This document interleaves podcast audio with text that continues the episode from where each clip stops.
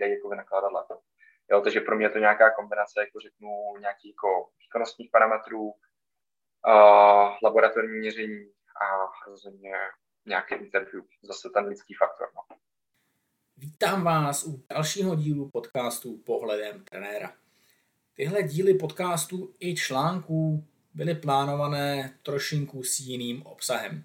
Na webu je množství článků o analýze pohybu, konkrétně Lyomu, a s Petrem Števkem jsme v minulém podcastu nastínili problematiku ketonů a to je výživové druhé hledisko. Takže hosta na výživu jsem malinko ještě odsunul, ketony zatím testuji, něco je v článcích, pohybová analýza stále měříme, články se dějí, nicméně politická situace, a možná, že politická je v úvozovkách, na triatlonovém svazu a jeho okolí eh, vygenerovala možnost pobavit se o metodice tréninku, pobavit se o metodice sportu a všem okolo. Takže jsem oslovil jednoho z iniciátorů nějaké, řekněme, možná konce revoluce na triatlonovém svazu, Matěj Nekorance. A to je můj dnešní host. Já osobně mám triatlon velmi rád, protože i jako vrcholový sportovec, jako vrcholový cyklista jsem sám dokonce běhal a dokonce jsem i plaval. Takže k triatlonu já mám velmi blízko. Teď jako cyklistický trenér i pár triatlonistů vedu po stránce cyklistiky, takže jsem v kontaktu i s několika triatlonovými trenéry a v zásadě si myslím, že ty světy jsou si velmi blízké a můžeme se v mnohem inspirovat a navázat nějakou fungující spolupráci, což v reálu funguje tak, že mnoho triatlonistů začalo chodit konečně na dráhu, k tomu se možná dostaneme v podcastu. Každopádně, eh, nejsem žádný triatlonový insider, takže jsem oslovil více lidí, kteří figurují eh, ve stávající situaci okolo svazu a určitě dílů o triatlonu bude více ať už z pohledu metodiky sportu nebo metodiky vlastní organizace. Takže ještě než začneme vlastní rozhovor, tak bych chtěl poděkovat všem podporovatelům a předplatitelům. Ti mají všechny díly o něco málo delší. Kompletní obsah najdete na webu pohledemtrenera.cz nebo na Patreonu lomeno pohledemtrenera.cz. Tam najdete všechny minulé díly, nejenom o triatlonu, kdy hostem byli například Luboš Bílek nebo Ariel Whiten. Dnes ale je rozhovor s Matějem Nekorancem. Takže Matěji, jak ty jsi se dostal ke triatlonu? No, bylo to úplně jinou cestou než asi většina lidí, protože většina lidí v triatlonu přichází primárně řeknu, z plavání. Zatímco u mě to bylo 6 let veslování, ale tím, že jsem nebyl somatotypově úplně jako typický veslař, tak jsem se vlastně zjídl jako v jiném vytrvalostním sportu. Asi úplně stejně morbidním jak veslování a to je triatlon. A kde jsem, kde jsem byl od nějakých potom 15 let, takže od nějakých 9 do 15 jsem vesloval, od 15 jsem potom se věnoval triatlonu, prošel jsem si nějakým CMkem a celou tou strukturou toho triatlonu přes české poháry a tak dále. A někdy v 18, v 19 jsem zbalil kufry a odletěl jsem studovat právě coaching a sportovní vědy do zahraničí. A spíš jsem kolem toho 18. 19. roku přišel na tu, na tu trenerskou stranu. Takže jsem se vlastně se snažil se tomu sportu něco vracet, vracet zpátky. Co tě vedlo k rozhodnutí studovat uh, coaching v zahraničí? Proč ne v Čechách? Je to, bylo, bylo to asi více rozhodnutí a myslím si, že jako problém toho je, že ten coaching v Česku je vnímaný dost špatně, protože v Česku je coaching vnímaný jako tělocvikář. Což je problém toho, že vlastně jako řeknu 50% zkoušek, když člověk studuje, já nevím, FTVS, v případě ty sport a obory, jsou to takové jako hodně mixované obory a v podstatě jako nejsou jako v podstatě nijak mířené opravdu jako specializovaně do toho coachingu, protože opravdu coaching jako každý je to, je to obor, je to práce, kterou se lidi musí živit a kterou lidi musí studovat. Takže vlastně, jakoby, když se člověk podívá potom na ty slaby těch škol, zjistí, že prostě 60% nebo 50% té školy je, uh, jsou praktické zkoušky a potom ten 50% jsou, je, je teprve nějaká teorie, co prostě člověk v zahraničí tráví prostě majoritní času praxí, tráví to v laboratořích, tráví to opravdu jako dělání toho oboru. Tak tohle bylo asi jako to primární, co mě vedlo k tomu prostě jít to hledat za ty hranice. No. Tam musela přijít nějaká, nějaká motivace, protože standardní cesta je vlastně nastoupit na nějakou, řekněme, běžnou trenérskou školu v Čechách. Mm, mám, jako měl jsem to nějak v sobě, v tomto jsem, v tomto jsem byl asi dravý, že jsem, že jsem byl schopný jako uh, udělat to rozhodnutí, jít o ten kus dál a, a snažit se získat to vzdělání o něco lepší. Samozřejmě nebylo to lehké v žádném případě, ale myslím si, že jako to, to největší, co mi to dalo, byla hlavně ta perspektiva, protože zatímco jakoby asi kdybych vystudoval tu českou školu, tak do té perspektivy, ve které jsem teď, a, tak bych se do toho dostával daleko díl, zatímco Uh, tam jsem si uvědomil spoustu věcí jako velice rychle a myslím si, že mi to jako pomohlo potom jako daleko rychleji a progresivně jako akcelerovat potom nějaký ten trenerský vývoj jako takový. V čem myslíš, že je největší rozdíl mezi teda studentem, který absolvuje takovouhle zahraniční školu a řekněme TTVS a nemyslím konkrétně nějaký jako obor nebo něco takového? Mm, já to už jsem tuhle otázku dostal moc krát. Uh, není to tak, že by vlastně jakoby v zahraničí byli jakoby lepší lidé. To vůbec ne. Ale oni mají daleko lepší systémové uvažování. Oni mají daleko lepší procesní věci. To znamená, že když teďka plásnu vezmeme našeho fyzioterapeuta, zahraničního fyzioterapeuta a vymysleli bychom nějaký test, validní test, jak ty dva lidi porovnat, tak jsem na 100% přesvědčený, že český fyzioterapeut převálcuje to zahraniční. Jenomže zatímco vlastně my máme, řeknu, dost jako pravěké struktury sportovní, kde vlastně buď toho člověka úplně spádne, nebo toho člověka prostě hodíme do nějakého prostředí, kde ten člověk není schopný fungovat, nemá dostatečně kvalitní přístup k daným atletem, dostává se k těm atletům pozdě. Tak vlastně my v podstatě nejsme schopni jako vytvořit nějaký jako funkční celek, jak bychom mohli fungovat. A vlastně jako je to i z, tím, z těch obrovských rozdílů, protože právě vlastně na to propojení mezi oborové a skládání těch věcí je právě zaměřené to studium a jsou na to přímo mířené obory.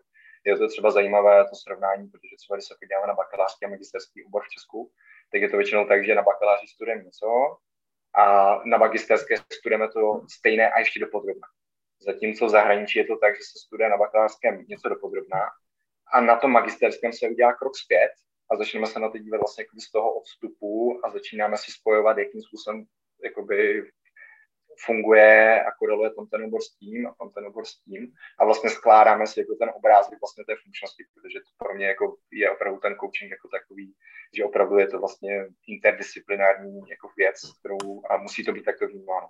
Takže toto si myslím, že je ten největší rozdíl právě jako v té systematice a v tom nastavování těch procesů, které a opravdu se tam jako učí a zaměřuje se na to tak, aby opravdu ti trenéři byli schopni vlastně jakoby kolaborovat mezi více obory a mít nějaký ten toolbox nebo vlastně jakoby ty metody, vlastně jak, jak opravdu tady tyto principy uplatňovat. Uh, tohle to se hrozně dobře poslouchá. Uh, jaká je pak uh, realita? Řekněme, pak ten konkrétní střed s realitou. Slovo nebo slovní spojení, správně nastavené procesy a potom ten reálný tréninkový plán. Já úplně přesně nevím, kde vlastně začít, Začněme asi tím, jaký si myslíš, že je nějaká potenciální změna v nastavení, a nemyslím ani triatlonu, protože ty zmiňuješ systém tak obecně českého sportu, protože ten přístup je vlastně na všech sportech prakticky identický. Je to mládež, jako všude musíme začít od mládeže, takže jako je, to, je to především jako důraz na mládež. A těch myslím, že těch jako důvodů, proč jako jsme tam, kde jsme, je, je toho spousta. Samozřejmě jako problém toho je, že většina těch svazů a vlastně většina těch systémů, ať je to SCM nebo SPS, jsou primárně orientované na výsledky.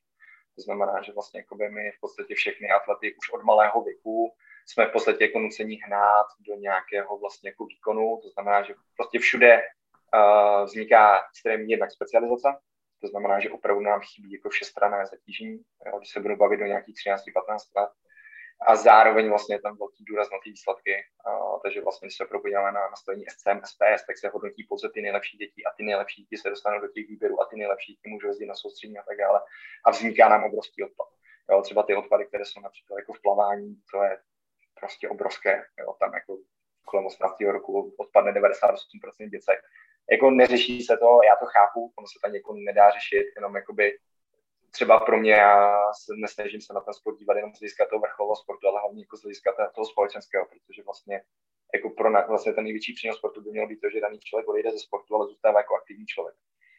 Zůstává součástí té komunity, zůstává součástí všeho vlastně a tohle by měl být jako základním principem nastavení toho sportu, tak aby opravdu člověk si nastavil udržitelný způsob fungování v tom sportu. A přestože ten člověk nemá ambice být na scén, potom v nějaké prezentaci, potom závodí na olympiádě, tak zůstává vlastně součástí té komunity a zůstává v tom. A to je všechno, co se musí z toho do. Takže za mě je to uh, odstoupení od specializace u mládeže. Já jsem jako velkým zastáncem, eh, hledám inspirace, ať už je to Norsko nebo kdykoliv jinde, kde opravdu jako by ta diverzifikace a důraz na opravdu to všestranné zaměření je obrovské. Takže jak, ať už je to, ať už je to jako pohybový vývoj nebo fyziologický vývoj, tak jako řeknu, tím naším specializovaným vývojem toho dítěte uděláme víc škody než užitku, bohužel. To, že nám to potom 1% vydrží a dostanou se na to olympiádu a máme medaily, je sice super, ale to, že máme 99% spálených, je bohužel ta druhá stránka. Dobře. To je pořád hodně teoretická konstrukce. Já jsem se o tomhle tom hodně bavil s Arildem Tvajtnem, šéf-trenérem norský triatlonové reprezentace, se kterým jsem měl poměrně nedávno podcast. I když my jsme se o tom bavili možná, možná hlavně po tom podcastu. Každopádně, jak tedy jak mít důraz na mládež v nějakém izolovaném systému v rámci pravidel. Ať už se bavíme o klubu nebo o svazu, tak to naše vnější prostředí je daný tím, jak je nastavená společnost, potažmo nastavení VŠMT, potažmo všech struktur, které nějakým způsobem financují sport. Tomu rozumím. Um, například můžu teďka zmínit náš klub, kde jsem vlastně se snažil nastavit nějakou vlastní metodiku, a já jsem vlastně přestal děti rozdělovat podle uh, vlastně výkonnosti, nebo jako podle nějakých výsledků. Já jsem vycházel z modelu Grubina, což je model používaný v Austrálii, v Kanadě, uh, kde to je vlastně na úrovni nějakých tří fází, to znamená nějaký aktivní životní styl, sport, a potom uh, ten výkonnostní sport až vrcholový sport. A vlastně já lidi rozřazuju podle toho, vlastně, kde oni sami vidí ty své ambice. To znamená, že já se nepodívám na výsledku a řeknu, ty jsi tam nebo tam, já se podívám a řeknu, kde chceš být ty a kde je ti nejvíc. A někdo mi řekne, je to sport, a, nebo ten vrcholový sport a chci být ten, v té skupině talent a chci jít nahoru a chci stoupat po těch žebříčkách toho sportu. A někdo mi řekne, já studuju školu, a dělám triatlon jako hobby a mi tam dobře. Jo, takže například já jsem třeba udělal ten krok, že jsem se snažil vlastně ty děti nastavovat podle vlastně toho, i třeba je to o konzultaci s rodiči, si my nechceme, aby dělali vrcholový sport, chceme, aby to dělali pouze jako hobby, prostě měli ten sport rádi, tak je jasné, že vlastně ty lidi nemůžu spát do nějakého programu, kde je budu dávat do skupiny s těmi, s těmi dobrými, co zase chcou jít nahoru, protože tam může se vyskytnout nějaký clash, že v tu chvíli nějakým způsobem eh, začít třeba hned u, eh, u toho rozdělování. Dobře, takže přijde ti klub 12 let, chce, chce vyhrát olympiádu, protože v tomhle věku, pokud se závodit, tak vidí vlastně jedinou možnost ta, a pokud trénuje pravidelně, tak vlastně jinou variantu nevidí, než že by to vyhrál. Um, jakým způsobem to nastavíš, protože bude absolvovat nějaký soutěže, um, pokud se nebude teda brzo specializovat, tak je velká šance, že bude vlastně od porážky k porážce. A já se omlouvám, že se stavím do opozice, ale zatím vlastně uh, máme prakticky identické metody, a takže zmiňuji ty, ty reální problémy, se kterými přicházím do styku. Jo, jo, rozumím. Jo, jsem, jsem rád, že, že, že tu opozici mám, že to právě vede k tomu, k tomu produktivním, k těm, těm produktivním výsledkům. Uh, jo, jako zase je to, já v podstatě jakoby u všech dětí to mám nastavené jako stejně, že já vlastně do 15 let opravdu jako se snažím jako všestranně. Samozřejmě jsou dětka, které odskakují víc. To znamená, že ve 12, ve 13, ve 14 jsou, je to přesně ten věk, kdy vlastně oni jako jsou v tom růstu a může být někdo, kdo prostě ve 13, ve 14 ten růst už má skoro ukončený a je prostě fyziologicky někde jinde a je jasný, že už ho musím třeba nějakým způsobem jako uh, zatěžovat více, ale pořád to dělám v rámci jedné skupiny. To znamená, že já to je vlastně ten proces, já se odkazuju na svůj článek, který jsem dělal už dříve, kdy já se vlastně snažím jako těmi drobnými podněty, to znamená, že já se snažím jako instrumentovat, když to, když to takhle můžeme nazvat, že já vlastně v rámci té jedné skupiny se snažím vlastně jako tomu přidám 10 minut, tomu uberu 10 minut. Ty prosím tě už neběhej tam ten jeden Tak Jsou to jako drobné změny, ale vlastně jako v rámci jedné skupiny jsem schopný jako orchestrovat ty věci do nějakého funkčního celku. A opravdu pokud někdo ve 12 prostě chce vyhrávat, tak je to samozřejmě o tom. Zase součástí té instrumentace je za rodiči a říct, prosím vás, nevytváříme žádný vrcholový program ve 12 letech, když prostě nevíme, jaký bude jeho vývoj, pojďme to trošku zprtit, pojďme to hodat do skupiny, kde se věnujeme všestrannosti, uvidíme, jak to bude bavit.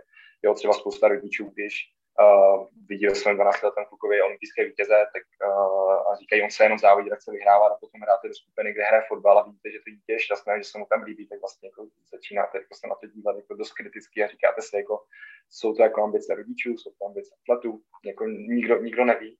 Takže je to hodně i o těch jako konverzacích s těma lidma, jo, někteří třeba ve 12 jsou extrémně dospělí, že jsou schopni jako se rozhodovat sami za sebe, jo, někdo je to spíš, jsou spíš jako v té, v té gesti těch rodičů. Takže zase jo, jsou to jako ty drobné podněty, jakým způsobem v té skupině. Od 16 let tam já už v podstatě jsem jako v tom striktnější, to znamená, že tam se opravdu můžeme bavit o nějaké specializované přípravě, to znamená, že tam už opravdu jsme schopni udělat nějakou jako centrálnější přípravu, kde ty lidi už jako nemusím tolik rozdělovat, opravdu se můžeme věnovat jako tomu sportovnímu vývoji, jako sportovnímu vývoji do těch 15 let je to spíš o tom, jako ukočírovat to na té bázi právě jako těch rodičů, té logistiky těch tréninků, jo, pohlídat si, protože děcka většinou přelítávají mezi více kroužky. Jo, je úplně běžné, že v našem to jsou přihlášené ve třech, ve čtyřech oddílech, děcka jsou v gesti pěti, šesti trenérů plus rodiče, kteří je vezmou na výlet a jedou tam na kolo.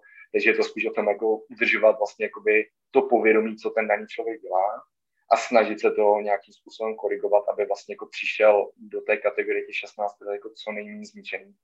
A byl schopný vlastně navazovat potom dál, jo, když se bavíme teď opravdu té výkonnostní stránce. Kdy začínat s triatlonem? No, je to znovu jakoby, uh, když se budu bavit přímo o specializované přípravě, tak 16 let. To znamená, že samozřejmě oni do 15 let musí plavat. Uh, ale je to právě trošku, hm, teďka budu mluvit hodně kontroverzně, vím, že mě spousta lidí za to asi nebude mít ráda, ale ten starý mýtus, že triatlonista musí vycházet z plavce, už je bohužel jako přežitý. Protože to, co nám opravdu vychází z těch uh, plaveckých škol, když nám opravdu dítě plave od 8 let, je absolutně zničený postura. Jsou to uh, opravdu jako školy, které vlastně potom už se jako velice těžce spravují, to znamená, že opravdu skrz to plavání oni do těch 15 let už tím, že to v tom plavání je ta příprava extrémně specializovaná, tak opravdu v tom bazéně jsou enormní množství času. A měkké vazy, antiverze pánve, slabé středy, um, jo, měkké vazy. A teďka najednou v 16 letech je vyndáme z vody a hodíme do běžeckého objemu. Jo, 80-90% těch to nezvládá. Takže je to znovu o zase nějaké jako té, té korigaci nebo o tom korigování vlastně jako těch děcek do těch 15 let, aby v té vodě byli, aby chytali tu techniku, chytali vlastně tu propiodaci té vody, ale musí trávit velké množství na suchu, na nohách, aby byli schopni právě jakoby potom v těch 16 letech třeba s tím triatlonem začít a nemělo to následky vlastně nejít zdraví, no, skrz, skrz nebo další věci. Takže za mě specializovaná příprava, opravdu, kdy se bavíme o nějakém objemu, intenzitě a budování výkonností ve všech třech disciplínách, je to 16 let, do 15 let je klíčové, aby měli rozvinutou základní propriocepci do vodě, ale musí být perfektně připraven postura. Jo. Pokud jedna z těchto věcí nebude jako splněná, jo, zase nemůžu mít někoho, kdo jako v té vodě nebyl do 15 let, samozřejmě může to být nějaký super talent, který se to naučí. Jo, máme takové a většinou to ti, ti, kteří se to naučí jako v těch 16, tak jsou to právě ti největší talenti, kteří můžou na to olympiádě vyhrát, ale šance, že se dostane je malá. Takže pokud se budeme bavit generalizovaně, tak je to právě od každého něco. Jo. Dobrý plavecký základ, ale zároveň super postural, ve kterém je schopný potom ten daný člověk od 16 let fungovat. S plaváním ale prakticky není možný začít po 8 roce věku, protože ty plavecký oddíly nikoho později nevezmou. Tak no, uh, jak, jako jak které? Třeba u nás mě to, to jde můžu začínat, eh, jde o to vlastně, jakoby, pokud ty plavecké kluby jsou čistě postavené na výkonnostní plavání, tak opravdu ano, oni naberou 8 a pak už vlastně jako nepřibírají, protože ty skupiny jsou za, zažité spolu, trénují spolu a už vlastně jako kdyby tam kdokoliv jiný přišel, tak už nestíhá. Samozřejmě ty větší oddíly mají ty plavecké přípravky, takže ty plavecké přípravky jako můžou vzít a můžou to udělat. Pokud to může mít v gesci triatlonový klub, tak je to super, ale znovu zde narážíme prostě na problémy jako většiny, no, ty logistické problémy jako většiny bazénů, že prostě ten bazén má určitou kapacitu a aby se tam mlátil jako triatlonový klub s plaveckým klubem a u nás ve Zlíně třeba situace, že tady máme plotový klub a dva plavecké kluby, takže abychom mohli trénovat jako triatlonisti, to už je v podstatě nemožné. Jo, takže člověk zase nějakým způsobem to musí organizovat do nějakého funkčního celku, aby to, aby to mohlo fungovat. Takže ano, souhlasím s tím, že některé kluby nepřibírají v určitých městech ty plavecké přípravky jsou, jsou přístupné v pozdějším věku. Dobře, jak do toho zakomponovat uh, další věc a to, to kolo? Uh, jak koncepčně trénovat uh, běhání, plavání a ještě cyklistiku? Co se týče kola, tak v podstatě jako kolo z těch tří disciplín je nejjednodušší sport. V podstatě jenom sedneme a bušíme do pedál. Teďka to myslím trošku jako s, uh, s nadhledem, ale vlastně, jakoby, když se budeme mluvit třeba o biomechanické účinnosti kola, to znamená vlivu techniky, tak opravdu jakoby, je tam vlastně ten nejmenší vliv. To znamená, že je to opravdu čistě vlastně o vybudování jakoby, té kapacity a té výkonnosti. Samozřejmě, uh, současný triatlon, když se budeme bavit o tom výkonnostním spektru, uh, tak ten současný vrcholový triatlon je nastavený na opravdu velice náročných, jako těžkých kritériích. To znamená velice jako rychlá jízda, uh, enormní množství zatáček, akcelerací, akcelerací, jo, musí chodit do pedálu, zároveň se to všechno odehrává v balíku 20-30 lidí, kde opravdu ti lidé musí mít perfektně zažinou techniku. Takže znovu, do těch 15 let. Horské kolo, silnička, kužely, uh, pump tracky, tak ať jakoby, ty děti mají nějakou souvislou zátěž na tom kole, ale ať je to hravé a ať to hlavně není úplně jako, řeknu, ten řízený trénink jako ve stylu toho, že mi někdy už člověk vítá s moxinou a s laktátem a, a buduje struktury. I přesto, a teď já se vrátím k tomu základnímu argumentu, že já vlastně v tomto věku očekávám, že ten daný člověk teprve bude růst, takže já vlastně na něj ani nemůžu nakládat ten objemový trénink vlastně v momentě, kdy mi roste, protože tam ta šance, že bych ho zabil je, nebo zabil ten jeho potenciál je opravdu vysoká. Dobře, tak eh, teď teda berme hypoteticky, že, že přichází v 15 letech člověk, co umí plavat, eh, umí dokonce jezdit na kole a řekněme, že umí trošku i běhat. Tak eh, jak s ním pracovat teda dál? Od těch 16 let. Mm-hmm. Potom je to o nějaké, jako těch, no, musí se udělat nějaká jako ta vstupní diagnostika, to znamená projít především tu historii, to, co já dělám vždycky, je, že v podstatě ty lidi jako první vezmu do posilovny a podívám se na to, jakým, v jakým stavu mají ten posturál. Takže to mi bude nějakým způsobem jako diktovat, uh, kolik jako objemově na můžu nakládat. Uh, potom už je to o zase postavení nějakého, uh, nějaké postupné progrese toho tréninku.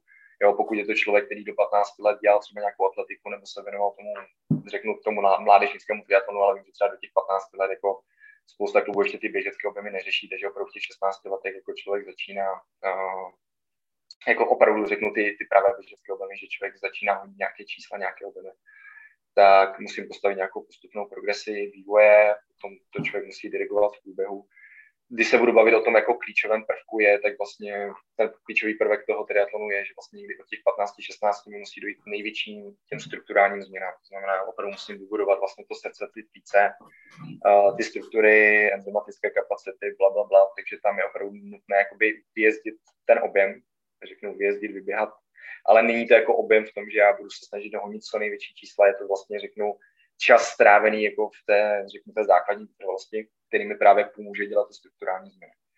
Tady si myslím, že je hodně jako miskoncepce, protože když se řekne objem, tak většina lidí si představí, že musí, musí ten 16 letý běhat 80 km trénink. Jako není to tak. Forma nebo těch forem, jak získat tu základní vytrvalost je obrovské množství. Já můžu vzít lidi na scalp, já můžu vzít lidi na Nordic Walking, jo, můžu je vzít na celodenní výlet na kolo, jo, můžu s nimi, s nimi lítat na běžkách opravdu jako velké množství té základní intenzity strávené v tom věku, řeknu, těch 16, 17, 18 let, uh, tam opravdu ti lidé musí odpracovat obrovské množství kvantum práce. Nejnižší základní vytrvalost, ideální různorodost, aby vlastně jsme nepřetěžovali dlouhodobě uh, ty klíčové body, ať už jsou to kotníky, kolena, kyčla. Tenhle přístup, já se tomu vrátím mm, ještě, ještě jednou, z logiky věcí musí, musí těžce narazit na, na právě ten náš ekosystém, co máme v hodnocení těch SPS, SCM, který je daný můžeme to, jakým způsobem pracovat s lidmi, když jako minimálně nějaká jako významná část lidí nebude zapadat do takového systému a budou výrazně lepší, fyzicky silnější.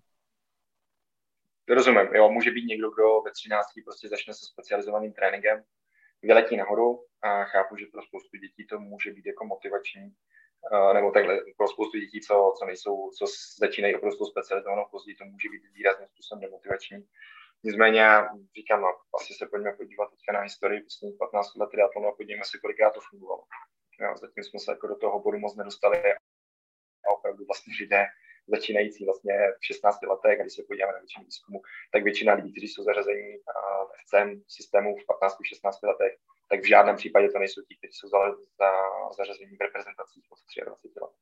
Jo, že vlastně jako opravdu těch 80-90% té mládeže se vlastně spálí. Takže jako na úrovni té klubové, uh, ze své vlastní zkušenosti je to tak, že pokud oni odpracují velké kvantum zátěže těch 16-17 v té základní vytrvalosti a potom, že přidá trochu rychlosti, tak ti lidé jako jezdí velice dobře. Pokud mají kvalitní, k tomu kvalitní posturální základ, to znamená, že už je to nějaká predispozice pro ekonomiku, která v tom triatlonu je extrémně klíčová, protože to hodinový, dvouhodinový, v případě olympijský triatlon, dvouhodinový závod, tak vlastně ti lidé jsou schopni jezdit velice dobře. Nebudou třeba v tom topu, ale pokud zase trenér má uh, dostatečnou důvěru, respekt, je schopný dobře komunikovat ty věci v tom klubu, tak věřím tomu, že je schopný opravdu těch atletů postavit jako ten postupný progres, tak aby ti atleti mohli růst postupně a říct jim, jo, nevyhraješ letos budeš pátý a příští rok budeš čtvrtý a za dva roky to vyhraješ. Jo, opravdu se to snažit s těma lidma komunikovat a snažit se jim nastavit nějakou tu postupnou progresivitu jejich cestu, tak aby vlastně mohli tím žebříčkem vyznávat. Dobře, jak to potom postavit, postavit dál? Zaznělo, že nemá smysl honit 12 letého sportovce s laktátem a s moxinou, tak uh, kdy si to takovýhle věci vyndám z batušku? Já v těch 16, no. Jakože uh, v 16 se to snažím nějakým způsobem jako uh, na ty data pomalu překázat.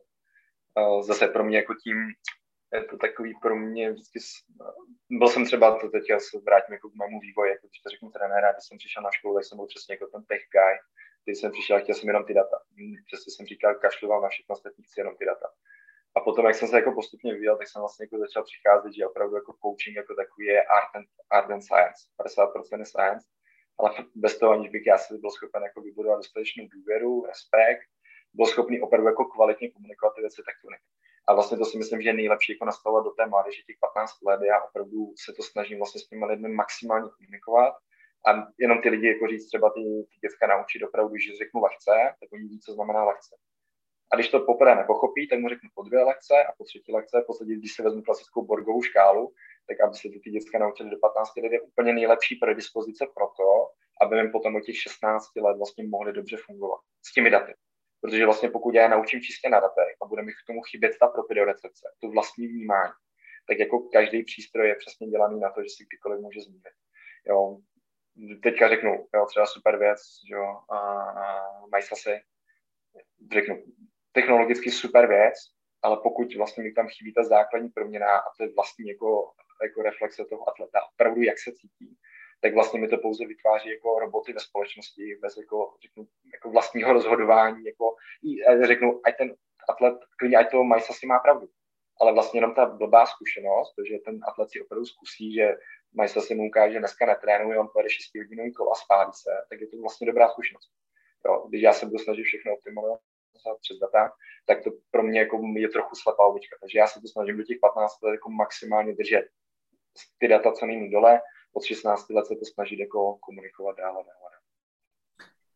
Uh, data.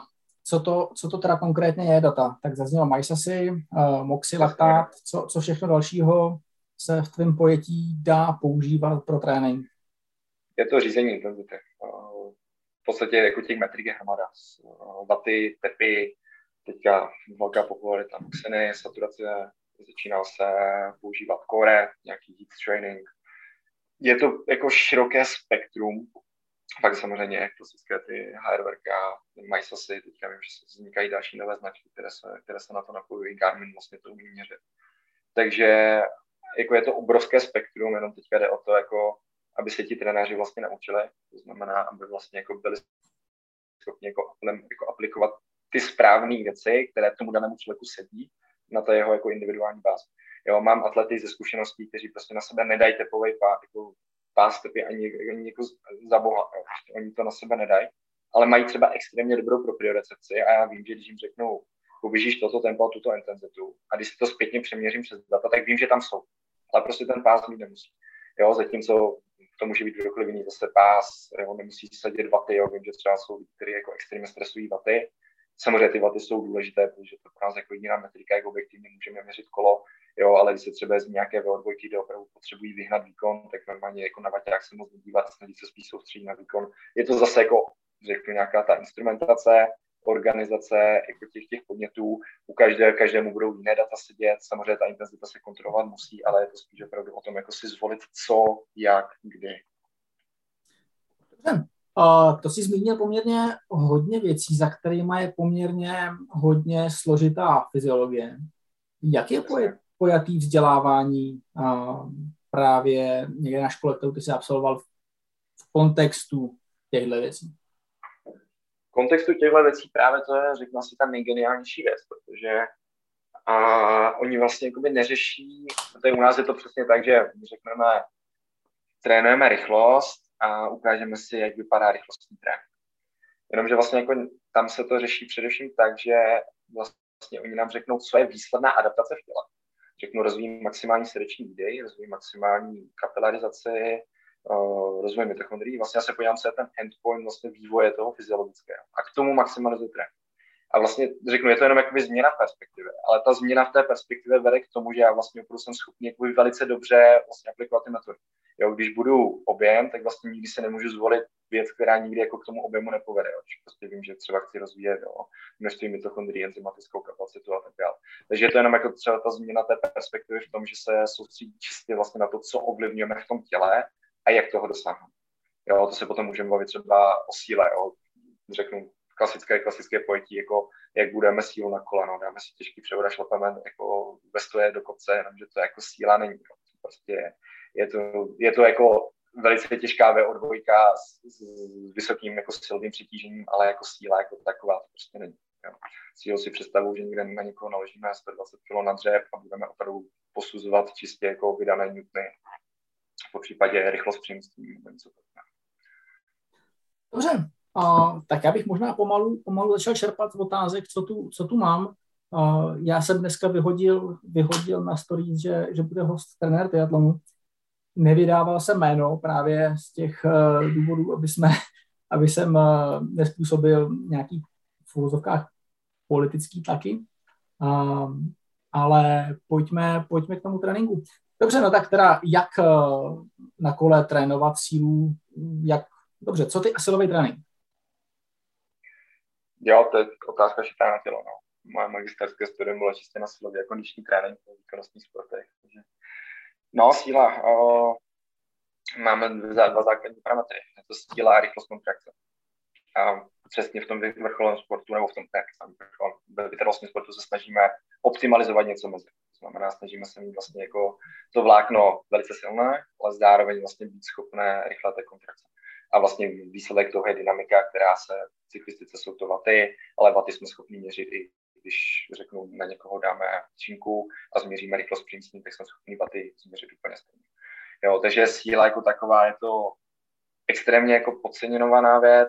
Je to zase jedna z věcí, která trochu doplácí na, na tu naši mizernou organizaci, že opravdu nejsou, nejsme schopni jako zorganizovat ty kluby tak, aby měli jako kvalitní přístup k posilovnám, měli to tam jako celoročně. Většinou to dopadá tak, že se někde domluví nějaký jako kruhový trénink, ale ty Dlouhé tréninky jsou většinou jako polaté dost šíleně, kde je prostě obrovské množství prvků kombinujících všeho a vlastně jde o to, že vlastně já při tom kurovém tréninku vytvořím akorát stimul, který je metabolický, to znamená, že ten člověk je zadýchaný, ale já vlastně nerozvíjím ten daný rozsah, který já potřebuji rozvíjet. Jo. To už v podstatě je smysluplnější do posilky, aby ten daný člověk si individuálně odjel 5x10 nějaká extenze předkopávání a ten benefit bude daleko větší. No, takže je to, jako je to jeden ze základů, se podíváme na ty základní data. V podstatě každý vytrvalost, že zařadí jedenkrát až dvakrát týdně do svého programu silový trénink, tak ten, ten benefit je obrovský.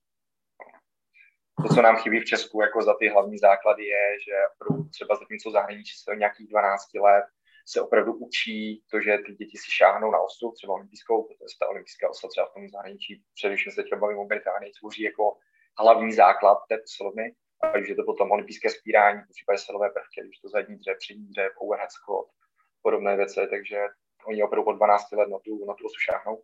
Učí se s tím, i přesto, že to je jenom osa, po případě se to učí některé děti třeba o 10 let jenom styčkou, ale učí se opravdu, aby věděli, co je to trojitá extenze, aby uměli pracovat s tou váhou, uměli spevnit břicho. Jsou to, jsou to základy, na které se jako dostáváme my velice pozdě. Jo, mám lidi, kteří ke mně přijdou v 19 a v podstatě ti lidi jako neumí dřev. Když to řeknu dobře. Jasně. Uh, jasně. Uh, dobře, zmínil jsi, zmínil jsi metabolismus, zmínil jsi, um, vlastně děláme, děláme, bavíme se hlavně o vytrvalostních sportech. V kontextu posledních nějakých podcastů téma bylo, bylo právě budování tokového metabolismu, uh, tréninky na lačno. Zařazovat, nezařazovat trochu osobní preference, ale z dlouhodobého hlediska jako sportu rozhodně, jako z, no, nejenom sportu, vlastně jako řeknu takové, zase, když se dostanu do běžné populace, tak jako no, ten přínos, přínos má veliký. Když se budeme bavit jako přímo o tom ještě, že k tomu budeme optimalizovat stravu, to znamená, že třeba večeře bude low carbová, což jsou potom nějaké přímo ty, ty protokoly, které k tomu vedou.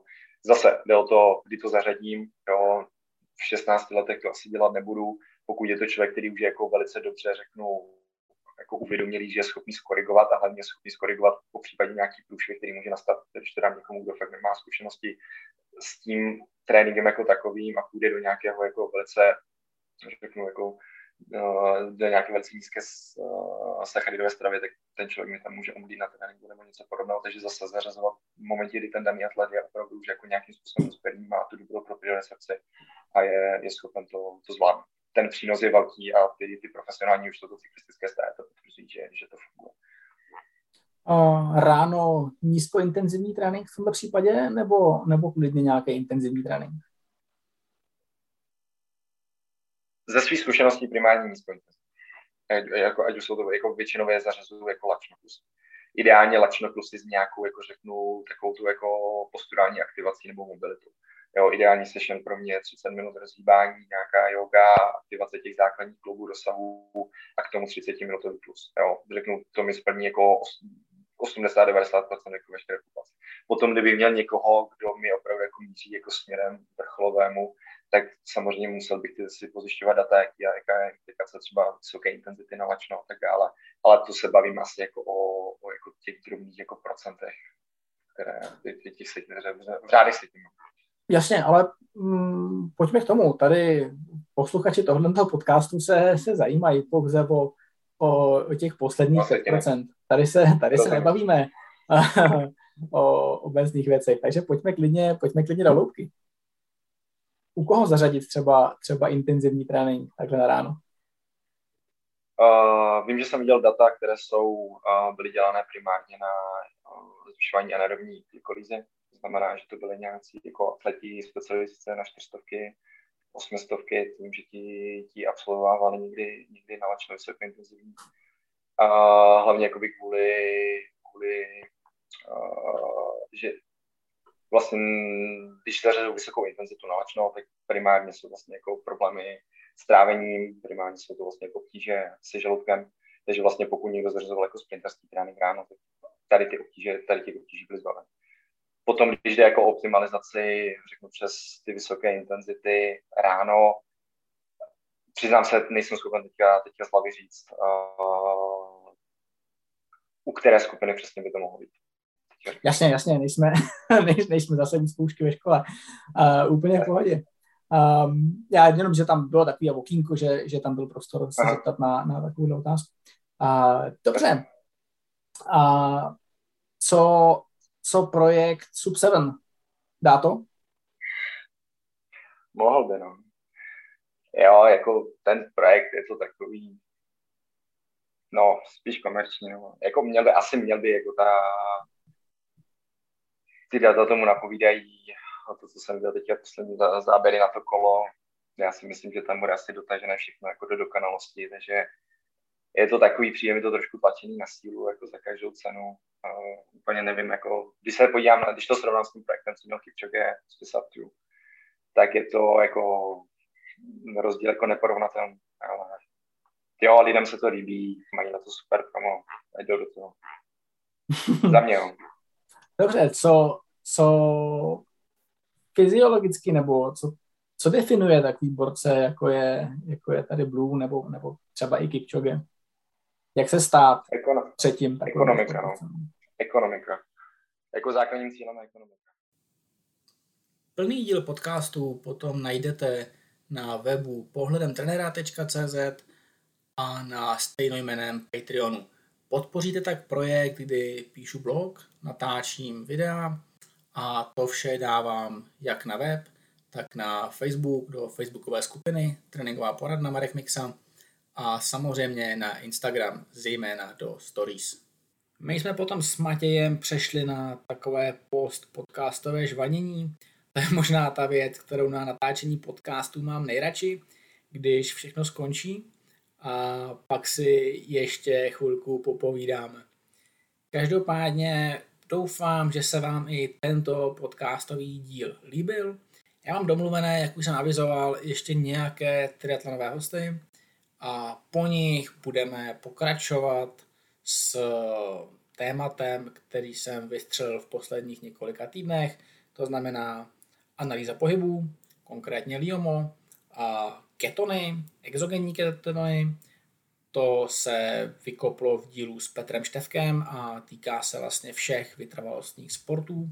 A potom budou všechny témata trošinku měkčí, dostaneme se zpátky k psychologii sportovce a k těm měkkým věcem, které nejsou úplně evidence-based, by se mohlo zdát, ale i psychologie je hodně evidence-based a je velmi pevnou a velmi přesnou vědou, byť se to tak často nezdá.